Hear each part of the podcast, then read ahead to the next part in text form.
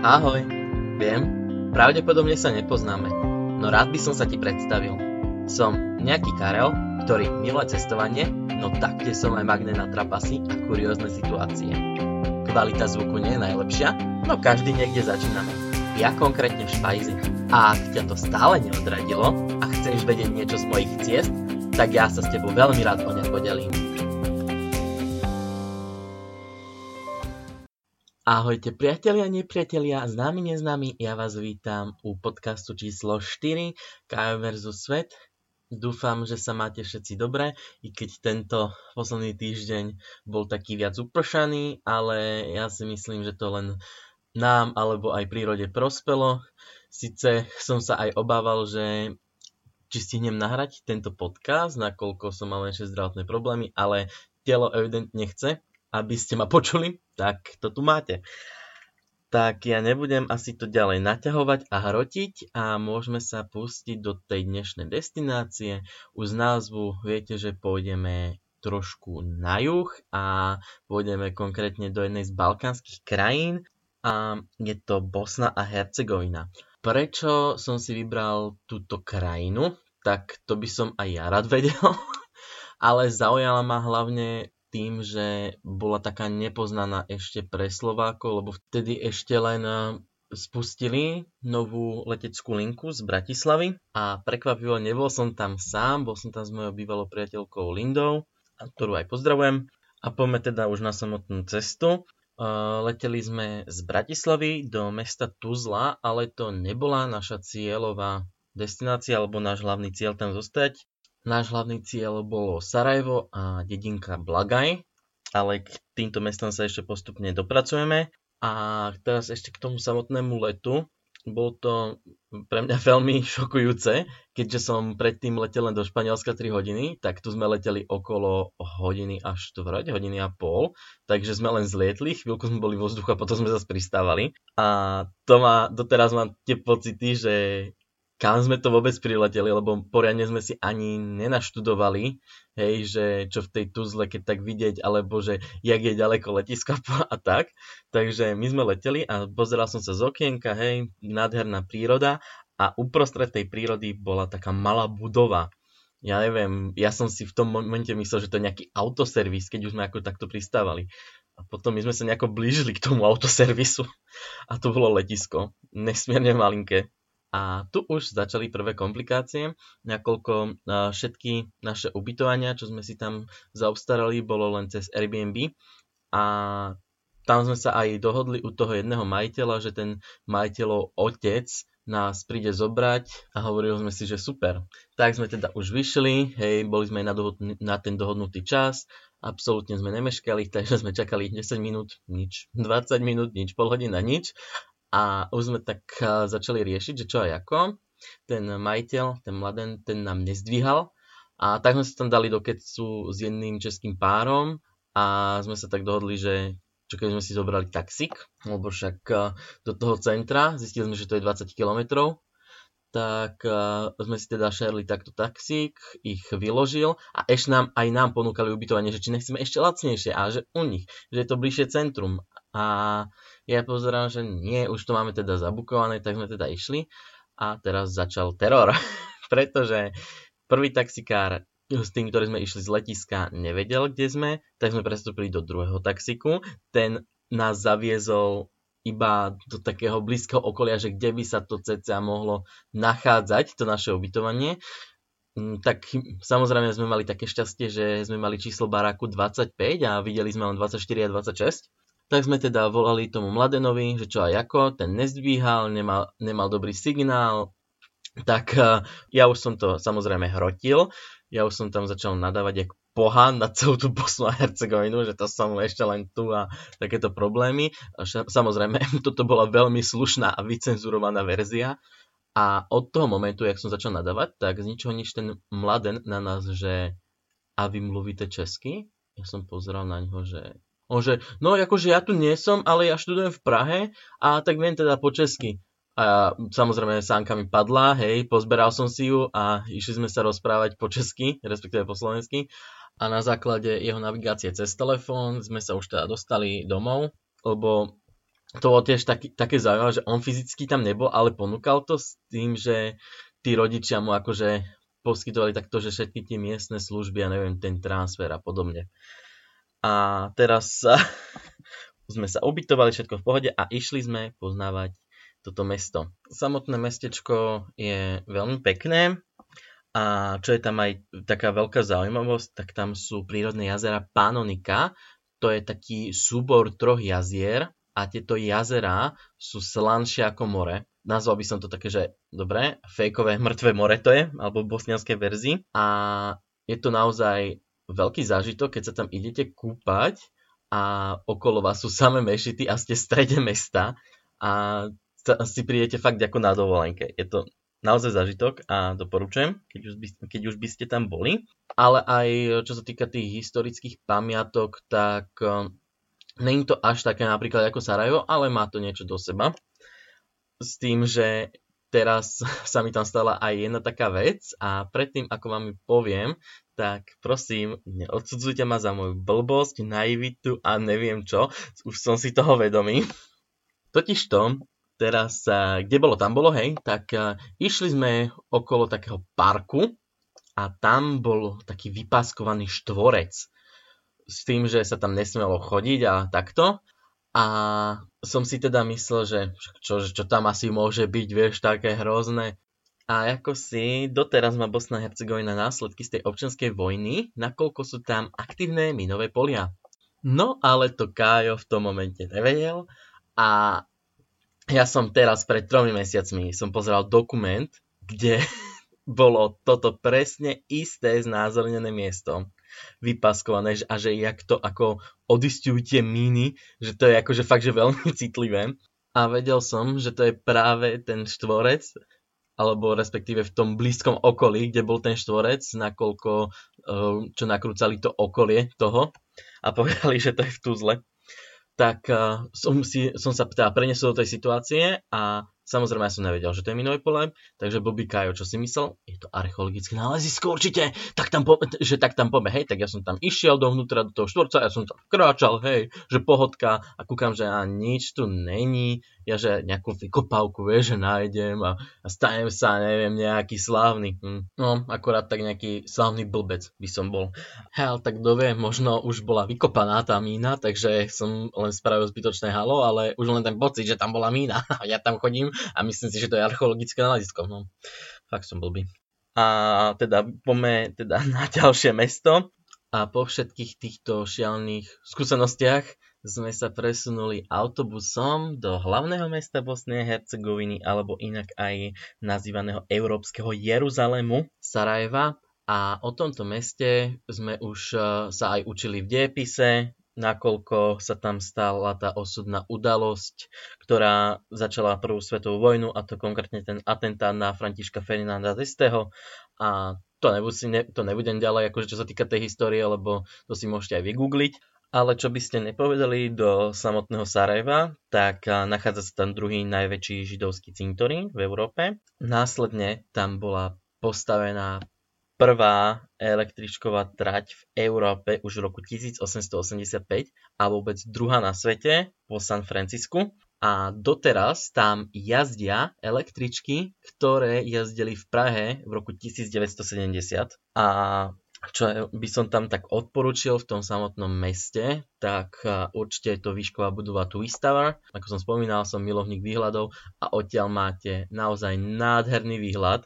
Je to 35 poschodová budova a fakt tam máte aj veľmi lacné vstupné na túto výhliadku. Až vtedy si uvedomíte, že aké je to Sarajevo neskutočne veľké. Potom ďalej určite to je samotný ten eh, starý trh alebo aj to samotné centrum Baščarišia, kde si či už môžete nakúpiť eh, tie rôzne tie suveníry, ale máte tam aj rôzne mešity a vidíte tam ten kontrast toho islámu a kresťanstva, nakoľko je tam 51% obyvateľstva islamského náboženstva a ten zvyšok je kresťanstvo, čiže fakt je tam vidieť ten kontrast a ešte do toho moderné budovy a, a zároveň budovy, ktoré jednoducho cítia ešte tú občianskú vojnu, že sú tam tie diery z tých striel, ale môžete tam aj navštíviť ten samotný most alebo tú uličku, kde aj práve na tomto mieste sa stal ten pamätný atentát. Môžete tam vidieť aj väčší oheň, ktorý vlastne horí na počesť tým zosnulým počas tej občianskej vojny a naozaj on stále horí za každých okolností alebo môžete vidieť aj katedrálu srdca Ježišovho, ktorá je nádherná, hlavne ten interiér. A týmto by som ukončil ten prvý deň v tom Sarajeve a následne ten ďalší sme si zarezervovali taký menší zájazd jednodenný s miestnym sprievodcom a boli sme tam aj spolu s jedným austrálským párom a sme išli napríklad pri Sarajevské letisko, nakoľko tam sa nachádza tunel nádeje a kvôli tomuto tunelu prežili tisícky ľudí, nakoľko popod tento tunel sa posielala potrava a rôzne veci na prežitie počas sarajevskej okupácie, takže to je tam naozaj silný zážitok vidieť. Potom ďalšia zastávka bol olympijský mostík, nakoľko v 1984 sa tam konali zimné olympijské hry, tak sme to tam boli pozrieť a mohli sme vidieť ten najväčší a najdrhší hotel, ktorý bol v tom období počas tej olympiády a teraz už je len jednou veľkou chátraninou. Ale tiež to bolo veľmi zaujímavé vidieť, ak nám to popisoval, že kto tam všetko bol a čo, čo kde bolo v tej budove veľkej a sme sa aj boli pozrieť zase na ten eh, židovský cintorín, kde aj boli hroby práve z tejto občianskej vojny a je to naozaj silný zážitok a doporučujem. A teraz je čas na menší trapas. No ani nie trapas, jednoducho uznajte vy, či to je trapas alebo nie. A upozorňujem, bolo to čisto náhodné, nebolo to cielené. Vysvetlím. Jednoducho boli sme teda na tej prehliadke a už tak ku koncu nám hovoril, že ak by sme mali záujem sa bližšie ako o tomto informovať, tak môžeme ísť do múzea zločinov proti ľudskosti a genocídy s tým, že keď povieme, že sme boli na tomto výlete, tak že nám tam dajú 50% zľavu, že, lebo to má jeho brat to múzeum, tak že to takto vykšeftuje. A my sme si len tak spravili srandu, že no to by bolo pekné 50%, ale my chudobní študenti, my ani na tých 50% nemáme. A ten zlatý sprievodca, on zavolal tomu svojmu bratovi a zaobstaral nám tam listy zadarmo. Takže potom vylete sme hneď išli do tohto múzea a bol to fakt silný zážitok. A to asi odporúčam navštíviť, aby si človek uvedomil, že čo v dnešnom živote má nakoľko v tej dobe to bol jednoducho masaker doslova. Ale už dosť bolo negatívnej energie a presúvame sa k večeru, nakoľko to, čo sa stalo večer, tak to by som ani lepšie nedokázal naplánovať. Jednoducho chystá sa tam veľký hudobný festival zameraný na tureckú hudbu, pretože Bosna a Hercegovina, ja by som to popísal jednoducho, že to je malé Turecko na Balkáne, jednoducho fakt, že dostupné aj Slovensku, lebo všeobecne žije tam veľmi veľa Turkov a sú tam aj tie ich zvyky. Je to veľmi ovplyvnené touto tureckou kultúrou a žijú tak v symbióze títo Bosniaci a Turci. A čo sa týka toho samotného festivalu, tak eh, konal sa týždeň a bol tam vstup voľný s tým, že každý, kto tam prišiel, tak eh, si mohol zobrať šiltovku zadarmo, pera, vlajky, kde bolo z jednej strany Bosna Hercegovina, z druhej strany Turecko, tak samozrejme, hej, Slováci nabrali sme si, nech, nech máme na ďalšie dva životy, čo nosiť a čo používať. A tam bola taká pozitívna energia, každý tam tancoval bez zábran a potom na záver tam bol veľký ohňostroj, takže to bolo naozaj nádherné. A bohužiaľ na ďalší deň už sme sa museli rozlúčiť so Sarajevom, nakoľko sme sa presúvali na juh a išli sme do mesta Mostar. A teraz sme tam išli vlakom a čo sa týka vlakov v Bosne a Hercegovine, tak tí ma naozaj prekvapili, pretože samotná vlaková stanica není nič moc, ale tie vlaky, ako moderné, čisté, voňavé, veľký priestor medzi sedadlami a mohli ste si ich aj do tých sedadiel napojiť sluchadla a bolo tam normálne rádio so šestimi stanicami. Viem, že jedna bola opera, druhé bolo nejaké pop, tretie boli nejaké tie islamské pesničky a podobne, takže to bolo čosi wow. A keď idete týmto vlakom, tak si užijete tú bosnianskú prírodu. Fakt je to nádherné. A ešte raz podotknem, že si to užijete, lebo tento vlak ide len 50 km za hodinu, čiže nestane sa vám to, že sa nestihnete na niečo pozrieť. Na všetko sa stíhate pozrieť, plus cesta trvá cca tých 2,5 hodiny a prišli sme teda do toho samotného mesta Mostar a čo je také zaujímavé na tom meste, tak všeobecne to historické centrum je veľmi pekné a takouto hlavnou dominantou toho Mostaru je 24 metrov vysoký kamenný most, ktorému sa hovorí, že aj spája dve kultúry a všeobecne večer je to tam magické to nazvem. Keď idete do nejakej tej reštaurácie v tom centre, máte výhľad na ten most a všeobecne vy ste tak z výšky, lebo to mesto je naozaj tak vysoko postavené oproti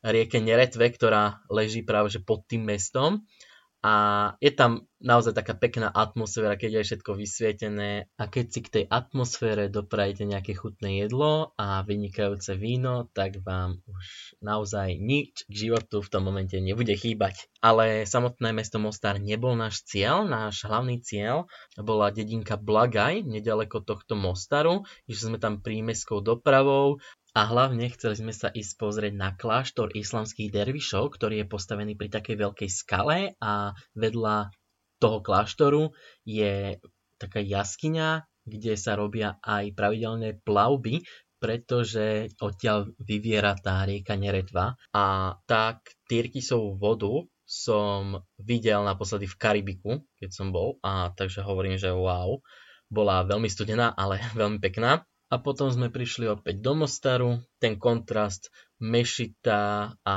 kostol, moderné budovy, staré budovy tiež boli nádherné. A k záveru dňa sme sa opäť presunuli do Mostaru, kde sme si už dokúpili posledné suveníry a na ďalší deň sme išli autobusom skrz celú Bosnu a Hercegovinu, zasa opäť do Tuzly a odkiaľ sme odletali do Bratislavy a týmto by som aj ukončil tento náš výlet. No a celý tento výlet sa uskutočnil na konci leta, čo znamenalo, že sme sa po príchode na Slovensko museli psychicky naladiť a pripraviť do školy a v môjom prípade ma už čakala maturita, takže jupi, maturitný ročník. No a čo ma tento výlet naučil, tak to je určite to, že keď niečo vyzerá ako archeologické nálezisko, tak nemusí to byť len to, ale môže to byť aj niečo iné. Potom následne určite aj keď mám nejaký problém, tak nedá sa vyriešiť tým, že to začne vždy všetko hrotiť, ale vždy v pokoji a v kľude sa to dá vyriešiť, vždycky sa to dá vyriešiť. A následne, keď sú ľudia, ktorí sú nejakého napríklad iného vierovýznania a majú iné zvyky, tak nemusia to byť superi, môžu to byť práve že vaši priatelia. A týmito poslednými vetami by som sa chcel presunúť na gastrotyp dnešnej epizódy, čo je určite obľúbené moje bosnianské jedlo a to je čevapy. Je to na spôsob čevapčiči, také typické balkánske. A čo je aj veľmi chutné, tak Osobne za mňa je to taká sladená voda, není až taká sladká, ale je skôr taká kyselkavá, tak to je sarajevský kyseliak, ktorý kúpite práve v týchto balkánskych krajinách, za mňa to osobne mňamka.